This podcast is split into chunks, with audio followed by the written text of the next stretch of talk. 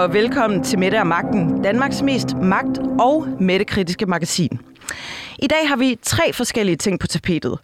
Vi skal igen lige runde det nu øh, kuldsejlede vaccinesamarbejde med Østrig og Israel, for det endte nemlig som en nyhed, der blev øh, listet rimelig meget ud af bagdøren, mens Putin invaderede Ukraine.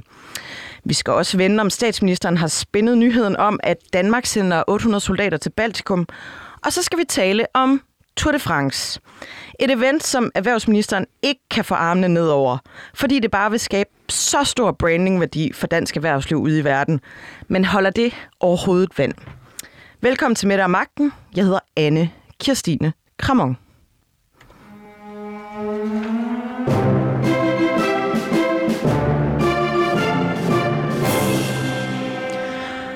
Morten Skærbæk, du er politisk reporter på Politiken, og øh, i organet for højeste oplysning, der kunne du den anden dag levere en fortælling om, hvordan der var nogle forhold om udmeldingen om det her stort øh, opslået vaccinesamarbejde med Østrig og Israel, som ikke bliver til noget.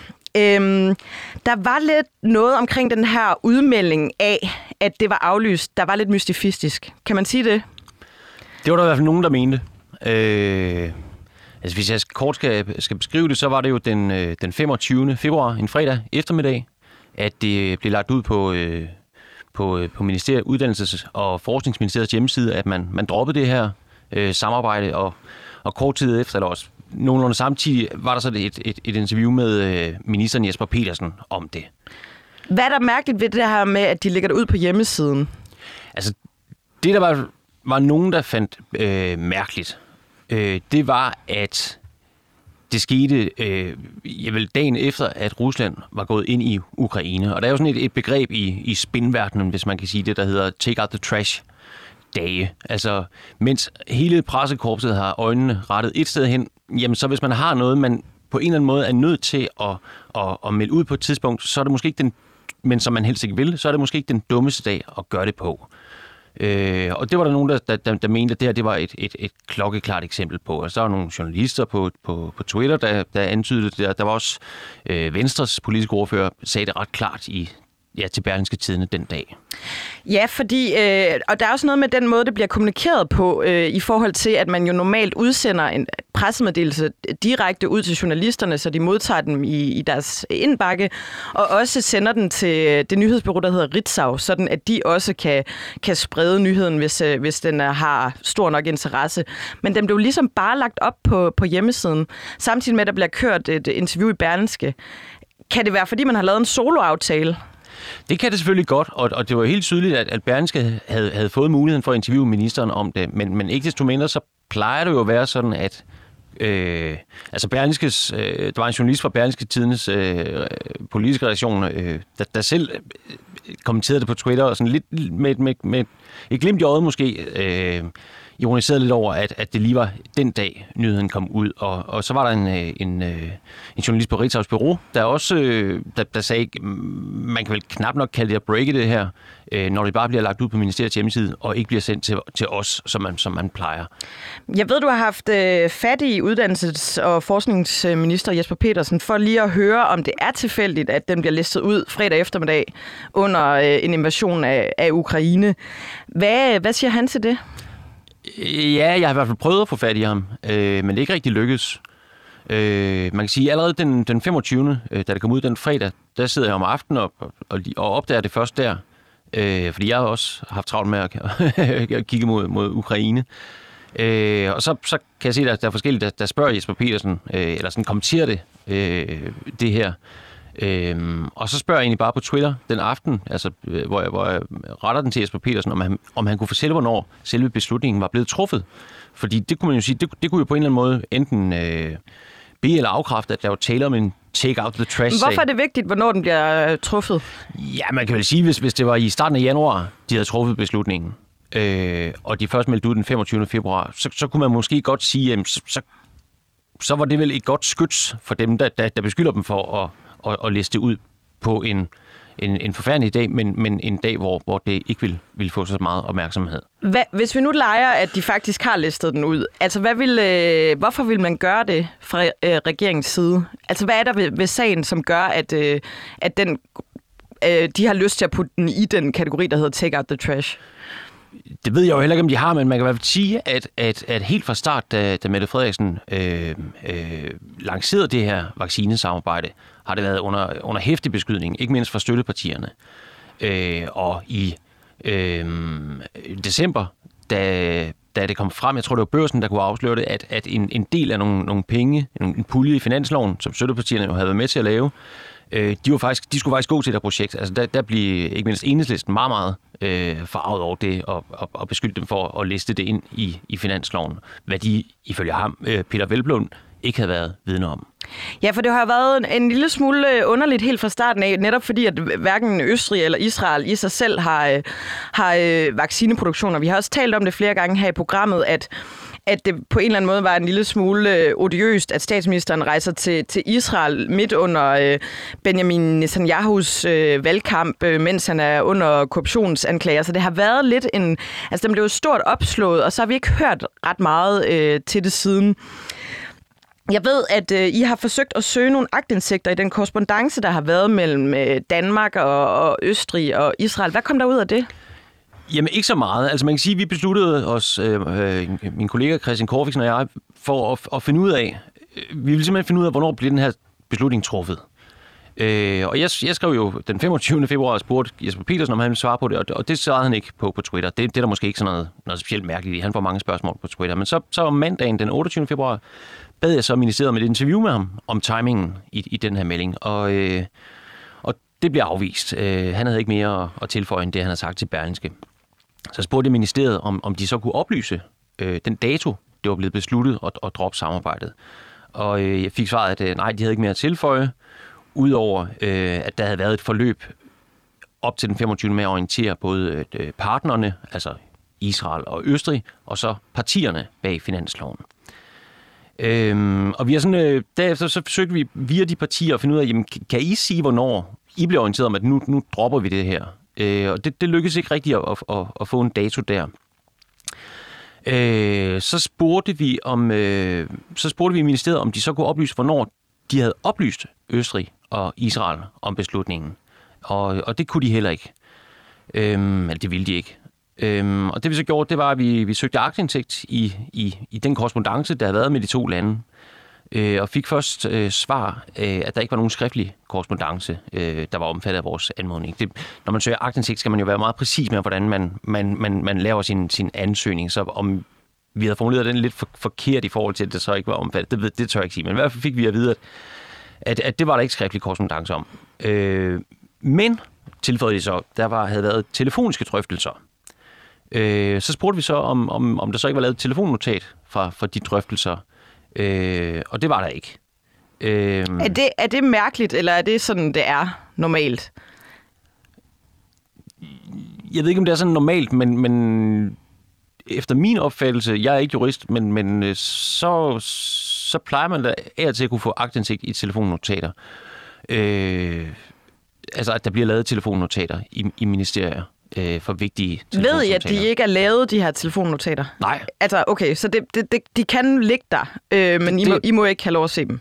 Nej, nej, vi fik at vide, der, ikke, øh, der var ikke telefonnotater. Okay, ja. okay. Nej, det er vigtigt, ja. der var ikke lavet telefonnotater. For jeg tænker også øh, på bagkant af, af Mink-sag og, og sådan nogle ting, at man måske har, øh, har strammet sig lidt mere an for at, at sørge for, at der foreligger dokumentation på, på vigtige beslutninger. Men det har man ikke øh, i Uddannelses- og Forskningsministeriet. Vi fik i hvert fald at vide, at, at der lå ikke telefonnotater øh, for det her. Øhm, og hvis jeg skal lige for beskrive processen videre, øh, så, så, øh, så forsøgte vi så at spørge den her, det var sådan en juridisk medarbejder, vi var kommet over til nu. I starten var det pressemedarbejder i, i ministeriet, men det var sådan en juridisk medarbejder, der behandlede de her agtindsigter og, og fortalte, at der ikke var telefonnotat. Så spørger vi, spurgte vi vedkommende, om, om, om, om vedkommende kunne oplyse, hvornår telefonsamtalerne så fandt sted. Men der blev vi så henvist tilbage til, til, til presseafdelingen, der jo ikke ville, ville svare på det spørgsmål. Vi prøvede ligesom to heste, kan man sige. det er jo noget, vi også tidligere har behandlet her i programmet, øhm, at øh, man kan blive sendt lidt rundt øh, fra den ene til den anden i sådan et form for hul om hejhus. Og at det jo, øh, når man er journalist på en eller anden måde, også øh, river lidt i næsen, at så er der måske noget at komme efter, når det bliver så besværligt at hente, øh, hente oplysninger frem. Man kan i hvert fald sige, at det, at de ikke ville oplyse datoerne, det, det, det gjorde os ikke mindre interesseret i mm. at få de datorer. Altså, vi har jo søgt en, en agtindsigt også her inde på, på Radio 24 om den kommunikation, der har været os. Øhm, og vi har fået sådan en agtliste, hvor man kan se, hvad der har været af kommunikation i ministeriet. Og det, jeg kan fortælle fra den, det er, at der den 7. februar har været Zoom-møder med Israel om øh, Pandemic Preparedness, hedder, hedder emnelinjet for det. Det er altså den 7. februar.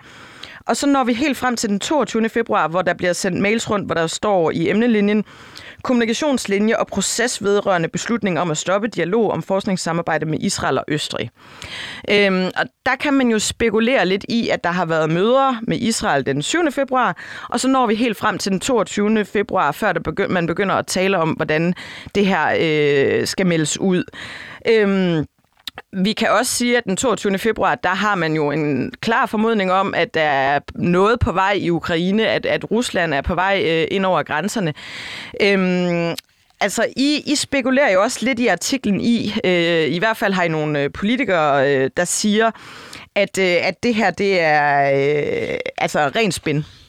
Øh, I har blandt andet øh, Carsten Hønge fra SF, der siger, at man skal være politisk tonedøv, hvis man tror, at der ikke var en timing i den her udmelding. Det er så let gennemskueligt, at det næsten er spændt på stavepladeniveau. Øhm, altså, jeg tænker... Øh, hvad, hvad tænker du som journalist? Altså, øh, er, det, er det en normal procedure, at man øh, med så stor en, en bombastisk udmelding, øh, at der kommer sådan et forløb efterfølgende? Altså, du tænker øh, øh, det her forløb, siden de besluttede Jamen, at jeg droppe tænker, det, eller? det, det mystiske forløb i forhold til, øh, at, at man ikke kan få indsigt i noget som helst. Er det ikke en lille smule bizart? Nu ved jeg godt, at jeg lægger ord i munden på dig, du er selvfølgelig objektiv øh, politisk reporter. Men er det ikke et, et øh, er det sådan et forløb her, I oplever tit? Øhm, ja, jeg synes tit, det er svært at få oplysninger ud. Okay. Øh, både når man spørger direkte i ministerierne, eller hvis man søger agtindsigt. Øh, om det er godt eller skidt, det vil jeg egentlig ikke forholde mig til, fordi det er jo et politisk spørgsmål om, hvor, hvor svært det skal være. Men, men, men, men, men det kan være svært i hvert fald. Det, det er tit, man, man støder øh, på grund, når man forsøger. Og jeg, jeg, vil, jeg vil egentlig sige om den artikel, vi har skrevet, den er sådan lidt atypisk, fordi normalt, så vil man jo lede til sådan en dato. Det var det, vi mente var vigtigt for det her. Og så når vi fandt den dato, så ville vi skrive, hvis der var en historie i det, hvis der var noget interessant i den dato.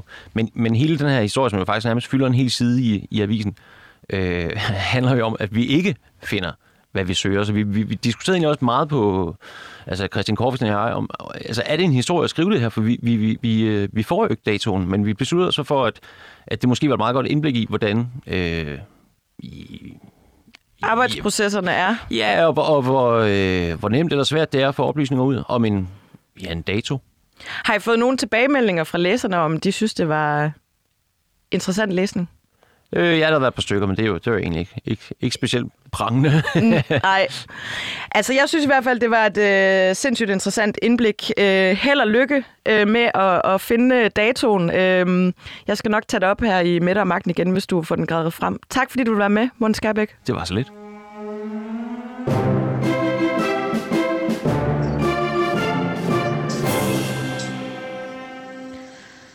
Og så skal vi videre til en anden sag, for Mette Frederiksen har i den her uge meldt ud, at Danmark sender en kampbataljon på 800 soldater til Baltikum, hvis NATO beder om det.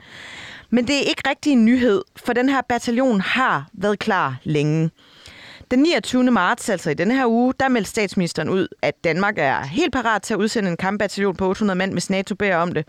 Men allerede 8. februar, der oplyste regeringen, at den samme bataljon ville blive tilmeldt NATO's øh, reaktionsstyrker og være klar til udsendelse, hvis NATO måtte bede om det. Lars Nielsen, du er direktør i Nielsen Network, og du har en lang øh, karriere i den politiske verden bag dig. Du har været preschef i De Radikale og preschef for teknik- og miljøborgmesteren i Københavns Kommune blandt andet. Velkommen til, Lars. Tak skal du have. Hvorfor øh, melder statsministeren øh, de her 800 øh, kampklare soldater ud to gange? Ja, Det synes jeg er meget logisk, og det hænger sammen med, når man er i krig, så benytter man et, en anden værktøjskasse, end når man ikke er i krig, for eksempel er i en valgkamp. Og det her, det er tydeligt, fordi hun er, hun, Danmark er, er en del af en alliance mod Putin, og derfor så er målgruppen for den type kommunikation ikke nødvendigvis kun os som, som vælgere og, og befolkning, men det har også et klart øh, behov, der er også et klart behov for at signalere til samtlige diplomater i byen og til, til ja, dybest set til Putin og hans rådgiver. Men er, øh, er russerne ikke øh, ret ligeglade med, hvad sådan et lille land som, som Danmark render og laver i, i den her kontekst? Altså, hvis, hvis vi... Nej, nej, i virkeligheden ikke. Altså, jeg synes, den her krig har afsløret, at, at øh, så stærk er han altså ikke, Putin, og hans, hans hold er ikke så stærke. Jeg er ikke militær ekspert, som du selv har, har, har beskrevet. Men altså, at, at, øh, at de har oplevet så store, øh, hvad hedder det, så store tab i starten, der er næsten over overbevist om, at jo, jo mere man kan fortælle, hvor meget vi i virkeligheden er parat til at sætte ind, hvis han, hvis han, hvis han øh, eskalerer, det i sig selv, i hvert fald for mange af hans rådgiver, vil være et, et, et, et mareridt-scenarie. Så jeg tror simpelthen, det er den der krigsværktøjskasse, hun benytter sig af i de her dage. Ja. Altså, i forhold til Putin, øh, jeg synes, vi hører flere steder fra, at han jo faktisk ikke selv er ordentligt oplyst om, hvad der, hvad der sker mm. rundt om i verden. Altså, øh, ved han overhovedet det her? Nej, nej, nej, men, men det gør for eksempel øh, den, den øh, ambassadøren i København. Dermed sender han videre til den russiske udenrigsminister, og, øh, og, og hvis, vi, hvis, hvis man på en eller anden måde øh, kan forestille sig, at det, det aner jeg ikke noget om, men jeg vil da skyde på, at det indgår så i den daglige efterretningsbriefing til toppen af, af Rusland, og derved, derved øh, er kommunikation fra statsministeren direkte ind i de der efterretninger fra ambassaden ind i efterretningstjenesterne til, til øh, rapport til Putin. Sådan foregår sådan noget kommunikation. Men når man melder det ud to gange, altså det bliver jo ikke meldt ud som om, at det er den samme styrke på 800 mand. Det bliver meldt ud to gange, øh, som om det er to forskellige styrker. Kan russerne og den russiske ambassadør ikke godt selv regne ud, øh, ligesom øh, os kloge mennesker her i programmet godt kan, at, at der er tale om de samme soldater? Jo, jo, men, men altså, for mig handler det altså om, at, at øh, sådan, sådan vil jeg næsten forestille mig, at det de tænker, det er, jo, jo skarpere og jo hyppigere man kan gentage budskabet om, at Danmark ikke er, et, er en, en, en svag pæser, for at sige det mildt. Vi, vi tør godt stille med vores egne soldater. Jo bedre er det i, i forhold til, hvordan man kommunikerer til sådan nogle typer som Putin og hans rådgiver. Det tror jeg simpelthen sådan er logikken. Hvor meget tænker man det ind i ens kommunikation, at det netop skal, skal nå frem til, til russerne også? Er det, øh, er det noget, man sidder simpelthen og overvejer strategisk, at nu, øh, nu kommunikerer vi det her ud på den her måde, så det også når frem til russerne? Ja, altså når, når øh, nørden her har, kan godt lide at læse de internationale medier, og der har jeg jo opdaget, at amerikanerne har jo, bruger jo andre kommunikationsredskaber. De for eksempel er, jo, er i den her krig går ud og oplyser meget, som de normalt aldrig oplyser, for eksempel mange af deres efterretningskilder. Hvad kunne det nu, være jeg ved jo? Ikke, at, at øh, altså, de var jo meget tidligt ude og, og kommunikere. Nu, nu, nu, vil, nu, nu vil han i løbet af et par dage gå ind i, i, i Ukraine. Du har set deres tal på, hvad det er for nogle våben, de regner med at have anvendt om et par dage. Du har, du har set oplysninger fra, fra USA på store tab, han har, hvilke redskaber han har øh, til rådighed tæt på grænsen. Alt sådan noget som er direkte kilden er direkte i medierne, står der det for den amerikanske efterretningstjeneste. Sådan noget har du og jeg ikke set før. Altså det, øh, det, er jo, det er jo øh, jeg er overhovedet ikke i tvivl om, at dermed kommunikerer du benhårdt til, til Putin og hans rådgiver om, at vi har viden nok om, hvad du foretager dig. Du skal ikke overraske os. Det er da et, et klokkeklart eksempel på, at man arbejder med kommunikation, der skal ramme øh, Putin, og det gør hun selvfølgelig også, statsminister. Men i forhold til, at du siger, at det har man ikke set før fra amerikanerne, hvordan har de gjort det tidligere? Altså, hvorfor har de ikke brugt medierne øh, mere aktivt, når der skulle kommunikeres noget ud til nogle, nogle baryler rundt omkring? Jamen, det har de også, men den, men den, men den her krig er anderledes. Øh, jeg er ikke militær ekspert, men, men nørd nok til at kan, kan huske alle de historier, der har været. Øh, altså, hvor, hvordan du, du øh, var forsøgt at undgå, pressen var, var med i Vietnam, fordi man godt kunne se, at det påvirkede befolkningen. Man har set, hvordan man i andre sammenhænge undervejs har arbejdet meget benhårdt med kommunikation, når der har været krise.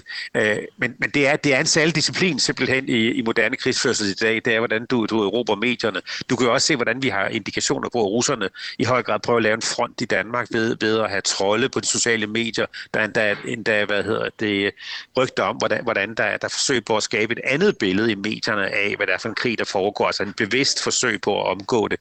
Så, så, så er anvendelse af kommunikation og medier i krigsførelse, det, det, er, det er langt mere anvendt i dag, end det har været tidligere. Prøv lige at forklare, hvad, hvad de der trolde konkret gør. Jamen altså, det, det er jo sådan nogen, der går ind, øh, når, når danske politikere skriver noget, så kommer der lige pludselig en sand her af folk, der begynder at kommentere den og, og, og, og påstår det ene eller andet.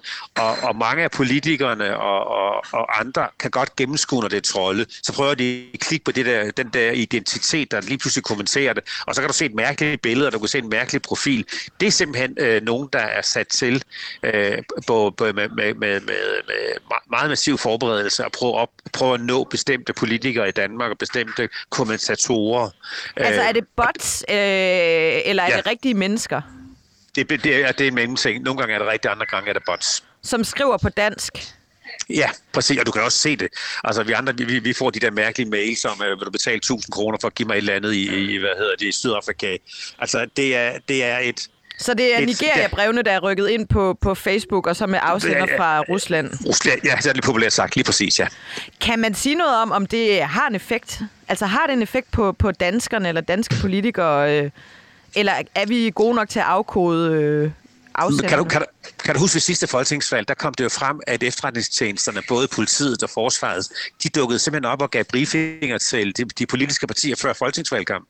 Det husker jeg tydeligt. Der var store billeder af, de stod i, i gruppeværelserne og gav briefinger om, hvordan man skulle håndtere det.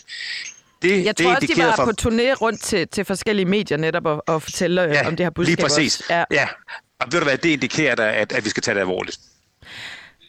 Lars Nielsen, øhm, du øh, er direktør i Nielsen Network. Tusind tak, fordi du lige vil være med her i øh, Middag og Magten og lige give en øh, rundtur i det her. Det var fornøjelse. Det er godt. God weekend. I lige måde.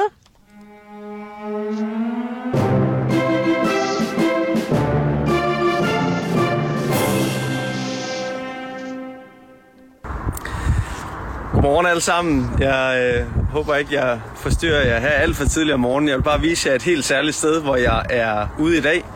Det er øh, nemlig i dag om 100 dage, at Tour de France starter. Og i år, der starter Tour de France i Danmark. Og noget af det, som er øh, særligt ved Tour de France i Danmark, det er Storbæltsbroen. Og det er her, jeg er lige nu. Det her, det er øh, toppen af en af de pylonerne, de to høje pyloner på Storebæltsbroen.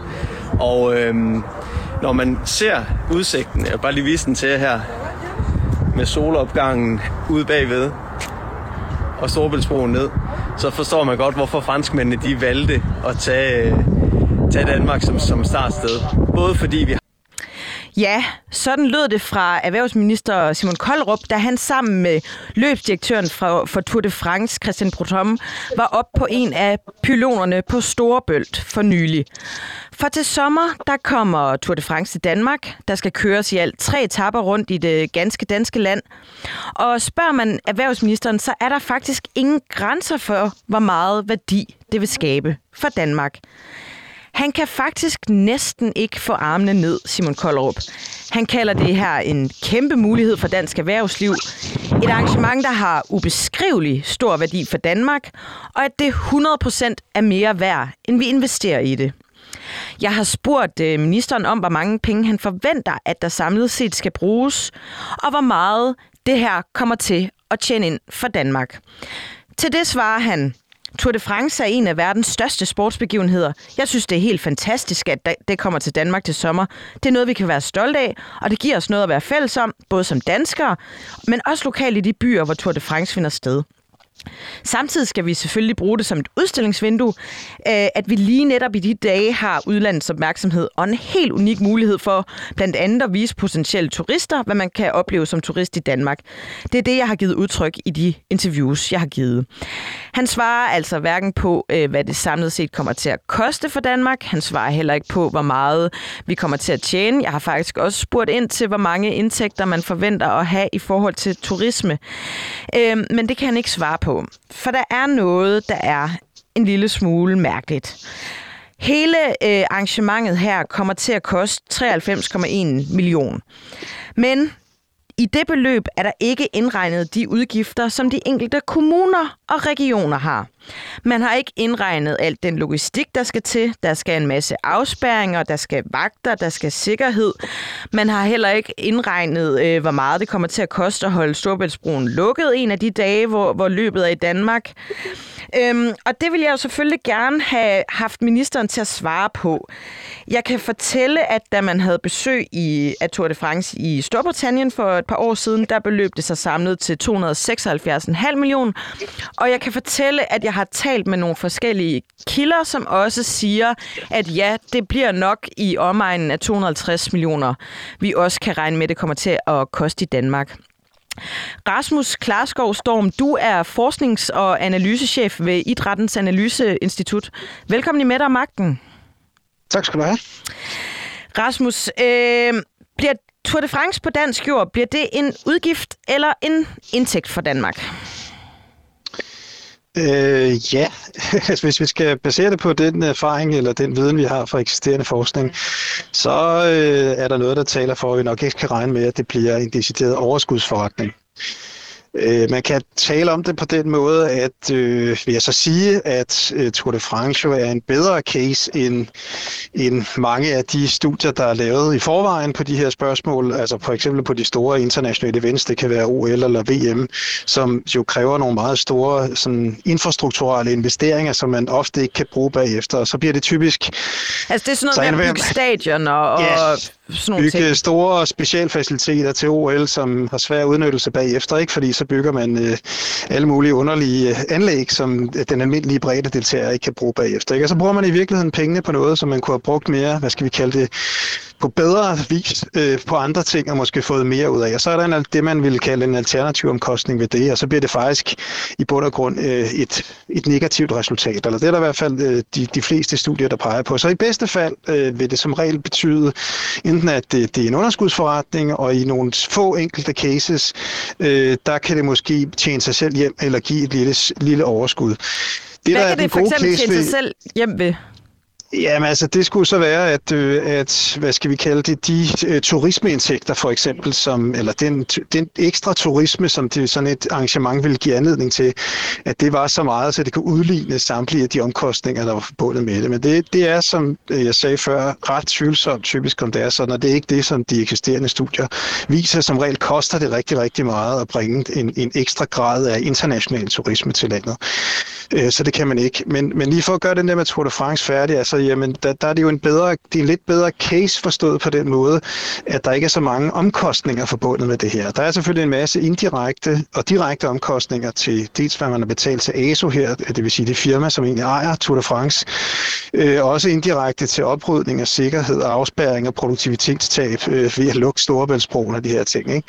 Og så, men, men det, der så omvendt igen taler imod det, det er jo, at, at, at Tour de France er jo også en enkelstående, en, en enstrenget idrætsbegivenhed, så det er jo heller ikke noget, der nødvendigvis interesserer en så bred skare, som nogle af de der multisportsbegivenheder, der er. Så der er lidt forskellige ting, der trækker hver sin retning, men så det var et langt øh, svar på et ja-nej-spørgsmål. Så vil sige, det, jeg tror ikke, man skal regne med et, et hårdt økonomisk øh, overskud af det her, hvis man stiller det op sådan på den måde. Der er noget, som øh, undrer mig i det her, og det er jo, at det typisk er sådan, når man skal afholde noget, som er meget, meget dyrt, det være sig et event som, øh, som Tour de France her, men kunne også være øh, Melodi Grand Prix, eller vi taler også nogle gange om det i, i forhold til kongehuset, så taler man mm. om noget med brandingværdi.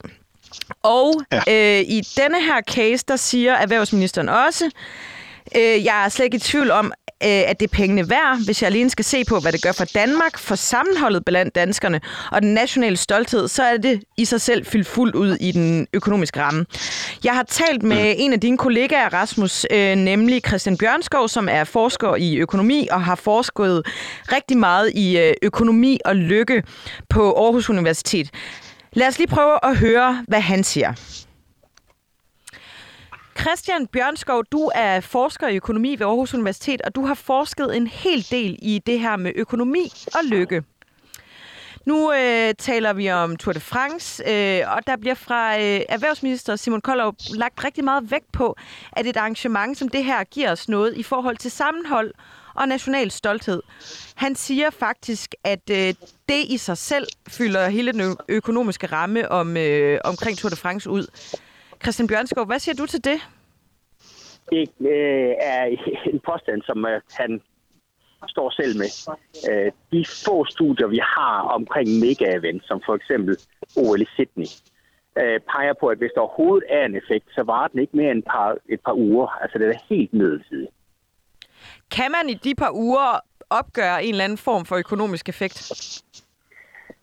Egentlig ikke, øh, fordi det, det, det vi har er fra sådan en mega-event som OL, øh, hvor der sådan set er noget for alle.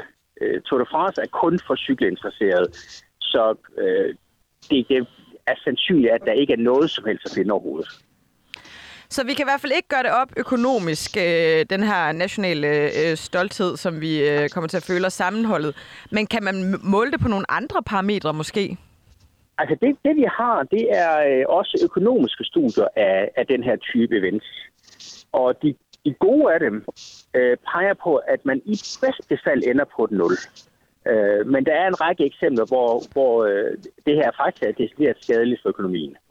Okay, så, så vi skal ikke forvente, at, øh, at der kommer en, en, et kæmpe boom af, øh, i forhold til erhvervslivet og, og danske produkter i udlandet og alt muligt andet øh, på baggrund af det her øh, Tour de France? Nej, tværtimod. Altså de investeringer, vi lægger øh, i Tour de France her, kunne blive, blive lagt produktivt andre steder. Så det er sådan set penge, der bliver tabt, som kunne være brugt på andre ting. Hvad kunne man bruge dem på i stedet for?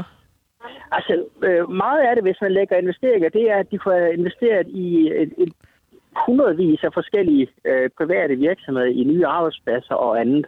Øh, og det bliver altså lagt i det, der basalt set er støttet cykelinteresserede danskere. Men hvad med brandingværdien? Altså hvis vi kigger lidt på Danmarks brand i udlandet efter øh, sådan et event her, øh, er det en rentabel forretning? Gør det noget for Nej. det danske brand? Nej, for brand giver ikke mening for nationer. Brand kan nogle gange give mening for virksomheder, der kan, der kan fange markedsandel fra andre virksomheder. Men sådan fungerer det ikke for en hel nation. Der er ikke nogen markedsandel, vi kan fange fra andre danskere på den her måde. Så øh, det du siger, det er, at øh, det overall faktisk ikke rigtig er en, en særlig god forretning. Ja, det, er, det er en decideret dårlig forretning. Hvorfor bliver, hvorfor, hvorfor, altså, det er jo ikke kun uh, med Tour de France, det er jo øh, stort set hver gang, der skal laves noget. Det handler også tit om kongehuset og mange rejser i udlandet, hvor man også siger, jamen de tjener også sig selv ind i forhold til deres brand. Øhm, altså, hvorfor, hvorfor øh, bliver vi ved med at kommunikere de her ting i offentligheden på den her måde, så hvis ikke, hvis ikke det holder stik? Det er sådan set en politiske dynamik i det. Øhm, der, der findes nogle nogle ret stærke særinteresser, som meget gerne vil have det her, fordi det gavner lige præcis deres virksomheder, eller lige præcis deres, deres sag, som for eksempel øh, Cykelunionen. Og hvis de har nok politisk indflydelse, som så kan de overbevise politikere til, at det her er en god idé. Så det er faktisk øh, nogen, der har været rigtig gode til at lave noget lobbyisme? Ja, det er, det, det er den rigtige måde at sige det på. Og så står vi med en kæmpestor øh, regning efterfølgende. Ja, vi, vi står som danskere med en stor regning for at gavne nogle cykelinteresserede og nogle helt bestemte virksomheder. Tusind tak, Christian Bjørnskov, øh, forsker i økonomi ved Aarhus Universitet, for lige at, at skære det ud i pap her i øh, midtermagten. Tak for hjælpen. Det er fedt. Ja, Rasmus Klarskov Storm, din øh, kollega, forskerkollega her, Christian Bjørnskov, han er forholdsvis øh, klar i spyttet omkring det her med at sige, at det kommer ikke til at få en effekt på danskernes øh, nationalfølelse og, og nationale mm. stolthed. Han siger jo faktisk mellem øh, linjerne, at det faktisk er, er fis i en hornlygte. Er du enig i det? Ja. Jamen, øh, ja, Christian Bjørnskov øh, refererer de studier, den viden, vi har, helt fint og på fuldstændig glimrende. Altså, det er korrekt national. Altså, jeg har selv medvirket til nogle studier af spørgsmålet af national pride, altså det her med national stolthed, eller og det, altså, hvis der er effekter, så er det for nogle meget specifikke øh, befolkningsgrupper, og det er også rigtigt, at øh, det er så meget kortvarigt.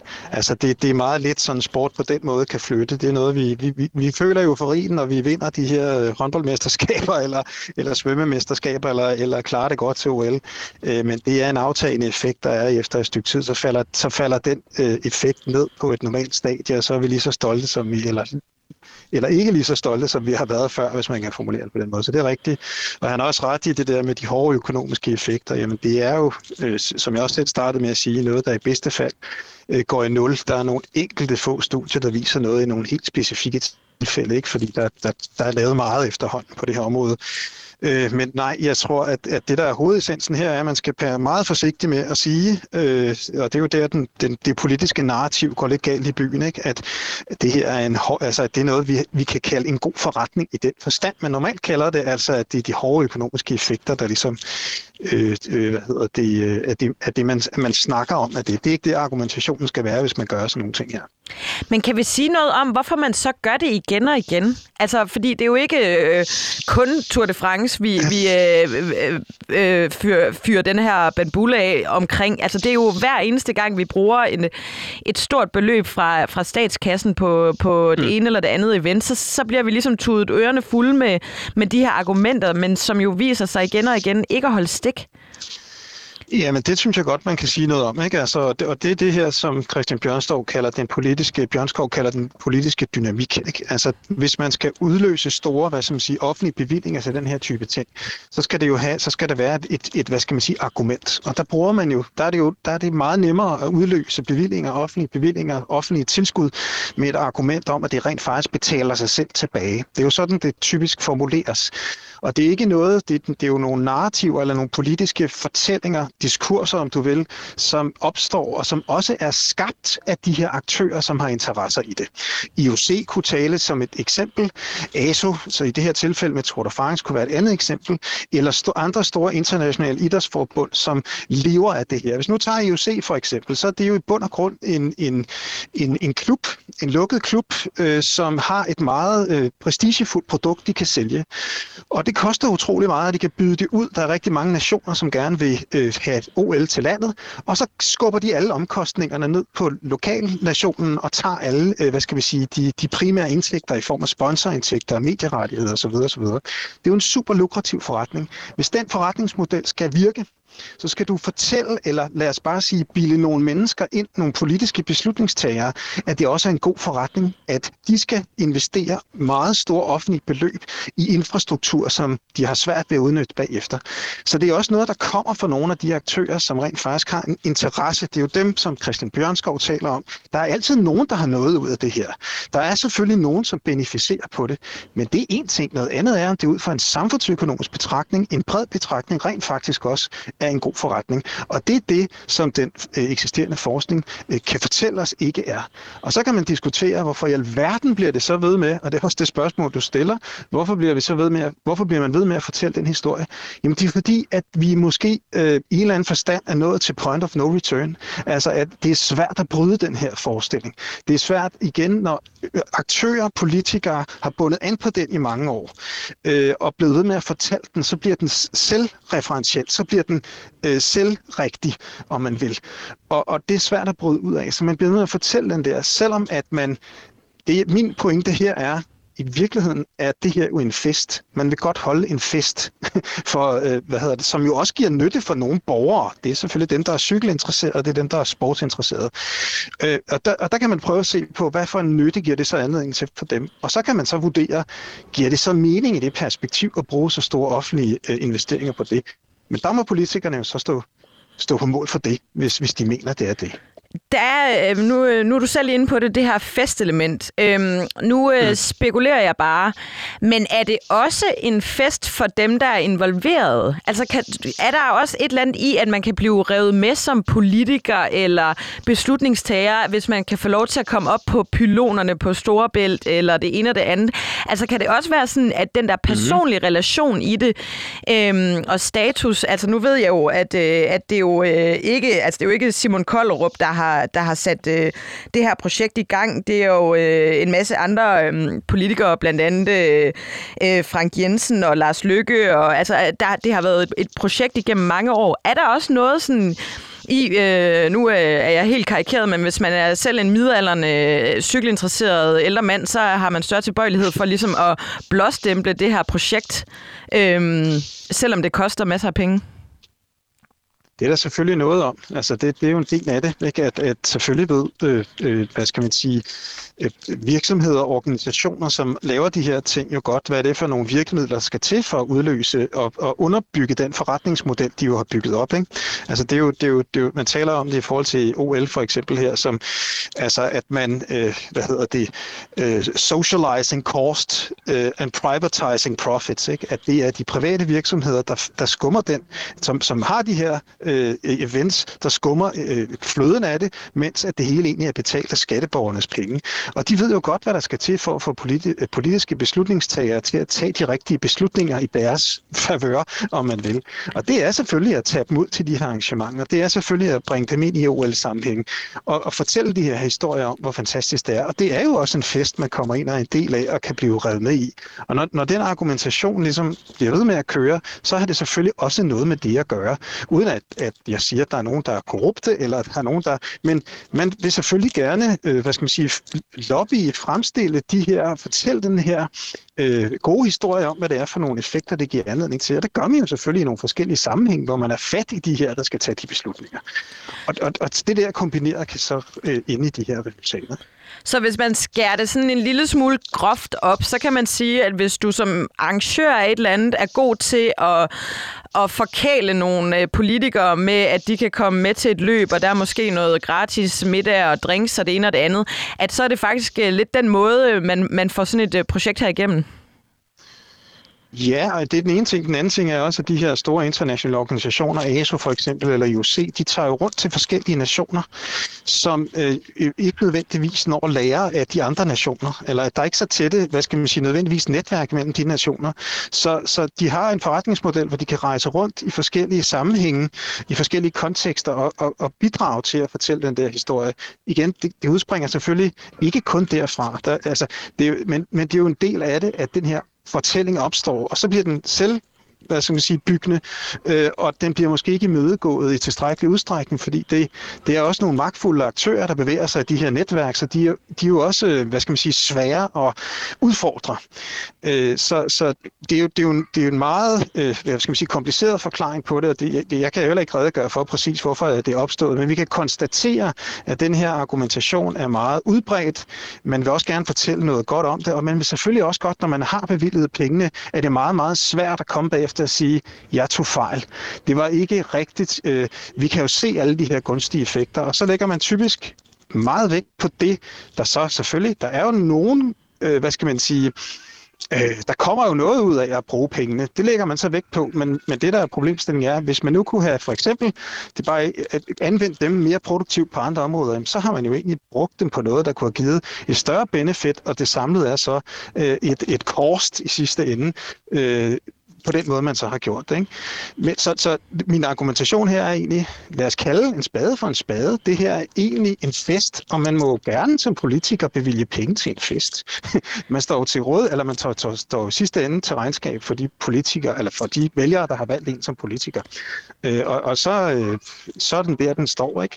Øh, og så må man hver gøre op med sig selv. Synes man, at det er det værd, at man skal bruge den her øh, mængde midler på det, øh, øh, i forhold til, hvad for en nytte man så får ud af det, øh, og måske også i for, selvfølgelig også i forhold til, øh, gør det det så op, hvad man kunne have fået ud af det, også i hårde økonomiske termer, hvis man havde brugt dem, lad os sige, på sygehuse, eller på daginstitutioner, eller på uddannelse, eller på andre ting, som kunne have skabt måske en øget vækst i Danmark.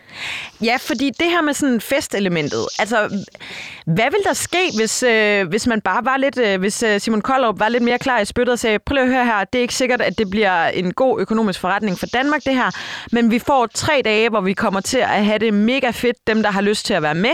Det er en beslutning, mm. vi har truffet. Vi vil gerne øh, øh, feste lidt omkring øh, Tour de France sammen med jer, og det koster altså at holde fest. Sådan er det. Altså, hvor, øh, hvordan vil det blive modtaget? Øh, jamen, jeg synes, det vil være mere ærligt på en eller anden måde. Ikke? Altså, øh, så kan man godt, altså, så kan man jo godt, øh, hvad skal man sige, hvis der kommer en lille smule flere turister til landet, som er med til som et dækningsbidrag, om du vil, og, og, og, og bidrage til et eller andet, så får man måske nogen til at medfinansiere festen. Det, det, det ændrer ikke på, at der stadigvæk som regel vil være et økonomisk underskud den der. Men hvis man, hvis man argumenterer det den vej rundt, synes jeg, det er mere fair. Altså, alle kan jo godt, eller i hvert fald selvfølgelig afhængig af politisk ståsted, men på der grund er der jo, de, vil de fleste nok sige, at det er fornuftigt, at det offentlige bruger penge på, lad os sige, rekreative formål, eller på kunst og kultur, eller på, der er jo også tilskud til sport af forskellige slags. Ikke? Det er jo ikke noget, der er ualmindeligt, at politikere bevilger penge til, ud fra nogle andre, hvad skal man sige, argumentationer end de hårde økonomiske. Det med det hårde økonomiske, det er jo ligesom blevet koblet på, fordi det giver en, hvad skal man sige, større gennemslagskraft, når man skal udløse de her bevillinger i forskellige politiske forer. Hvis man, altså, det er jo et eller andet spørgsmål om, at man siger, at det, det er vigtigt, at vi får, en, nu betragter vi det som en investering, vi vil gerne have det hjem. Men, men det vil være mere ærligt at sige, at vi har faktisk at gøre med det, vi kan kalde en folkefest. Jeg tror, som en Tour de France for dem, det er selvfølgelig ikke alle i Danmark, og det igen det er vigtigt at understrege. Det er jo ikke alle segmenter i Danmark, eller alle befolkningsgrupper, eller øh, alle typer køn, eller hvad en pokker det kunne være, der synes, det er, det er spændende. Det er selvfølgelig for nogen, der interesserer sig for cykelsport. Men det er jo okay, kan man sige, igen er spørgsmålet om, hvor stor er investeringen, og hvor meget skal vi gå med til.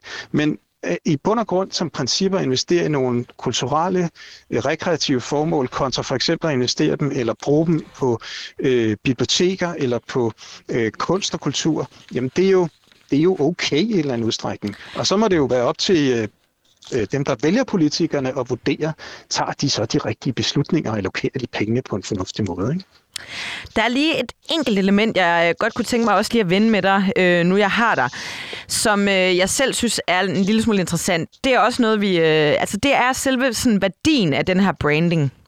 Den måde, mm. man gør det op. Øh, nu har jeg jo researchet lidt øh, rundt omkring. Der er forskellige metoder til at, at, at udregne det brandværdi, og typisk vil man jo gøre sådan, at øh, nu har jeg jo selv arbejdet som øh, øh kommunikationsrådgiver i 10-12 år, øh, at når jeg hjælper en øh, kunde med at få en helsidsartikel i Berlinske, så skriver jeg til min kunde og siger, jeg har lavet en, øh, vi har sørget for, at øh, du har, er blevet interviewet i Berlingske. Det fylder en hel side.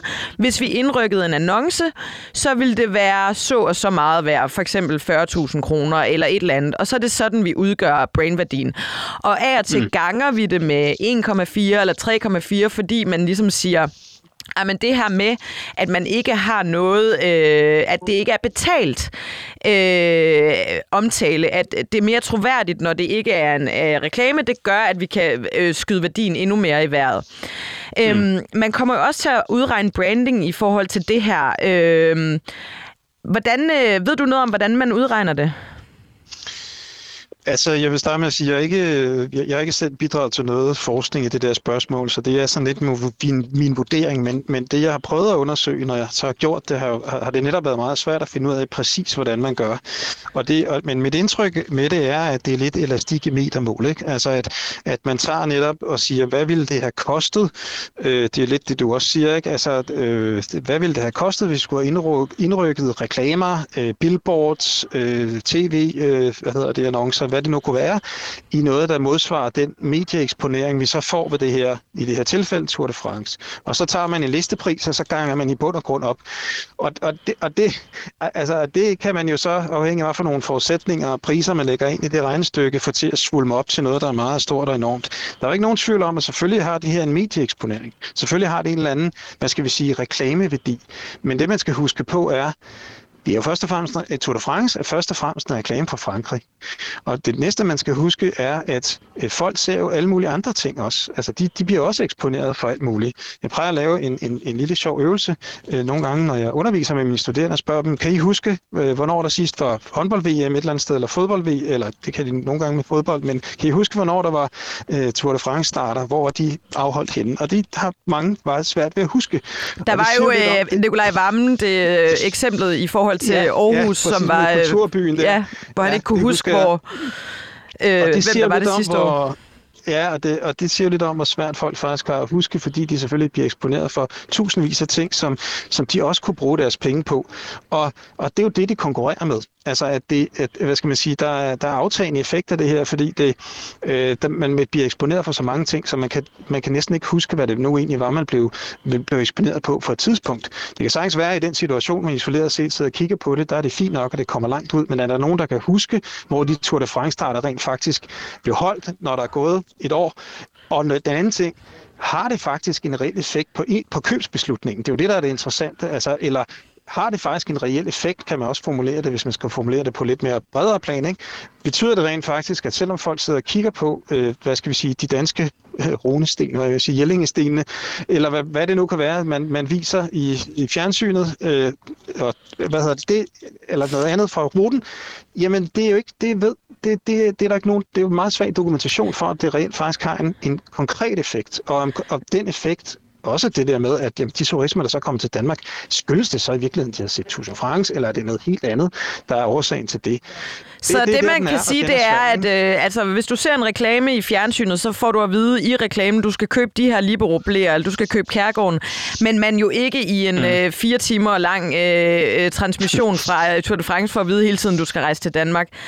Rasmus Klarskov, øh, Storm, forsknings- og analysechef ved Idrættens Analyseinstitut. Det var øh, simpelthen, hvad vi nåede i dag. Tusind tak, fordi du vil være med i Mette og Magten. Ja, selv mange tak.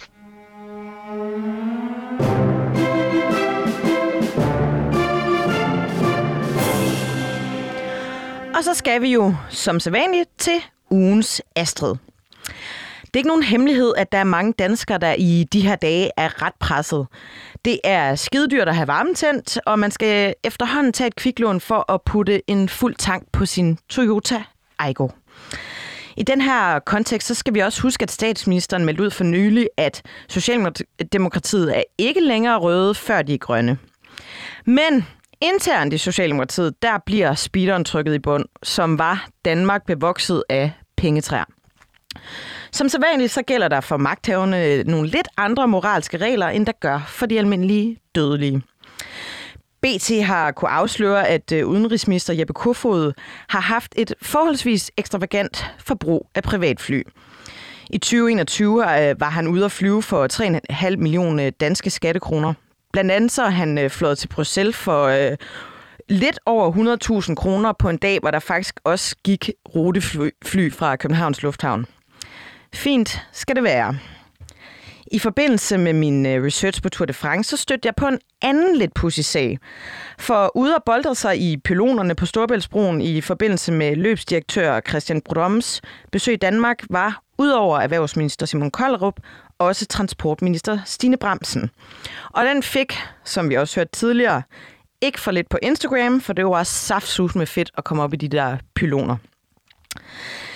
Transportminister Trine Bremsen var altså også til stede, men hun har været for nylig været ude og opfordre danskerne til at tage cyklen eller kollektiv transport, fordi brændstofpriserne er så uendelig høje. Hun siger, på de korte ture, eller der, hvor der er mulighed for at tage cykel eller kollektiv transport i stedet for bilen, kan den nuværende situation være en god anledning til at prøve, eller måske endda skifte til alternative transportmidler. Men hvordan kom hun egentlig selv til Storebælt? Det har jeg spurgt øh, Transportministeriet om. Det gjorde hun i sin ministerbil.